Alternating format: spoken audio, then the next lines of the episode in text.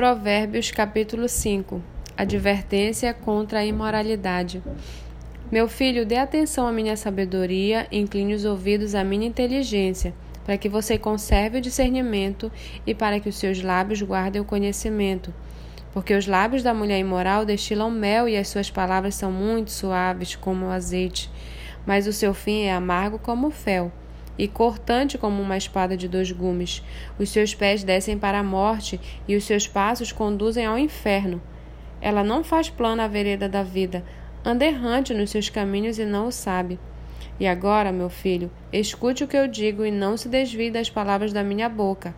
Afaste o seu caminho dessa mulher, não se aproxime da porta da casa dela, para que você não dê a outros a sua honra, nem a sua vida a homens cruéis para que os estranhos não se fartem dos seus bens e o fruto do seu trabalho não acabe em casa alheia.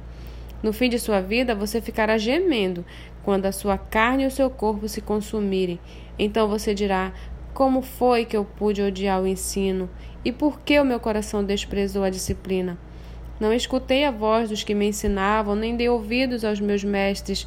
Quase caí em ruína completa no meio da, con da congregação reunida. Beba a água da sua própria cisterna e das correntes do seu poço. Por que você derramaria as suas fontes lá fora e os seus ribeiros de águas pelas praças? Que sejam para você somente e não para os estranhos que estão com você. Seja bendito o seu manancial e alegre-se com a mulher da sua mocidade, corça amorosa e gazela graciosa, que os seios dela saciem você em todo o tempo Embriague-se sempre com as suas carícias.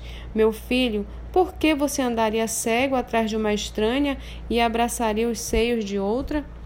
Porque os caminhos do homem estão diante dos olhos do Senhor, e ele considera todas as suas veredas. Quanto ao ímpio, e as suas iniquidades o prenderão, e com cordas do seu pecado será detido. Ele morrerá pela falta de disciplina e pelo excesso de sua loucura sai cambaleando por aí.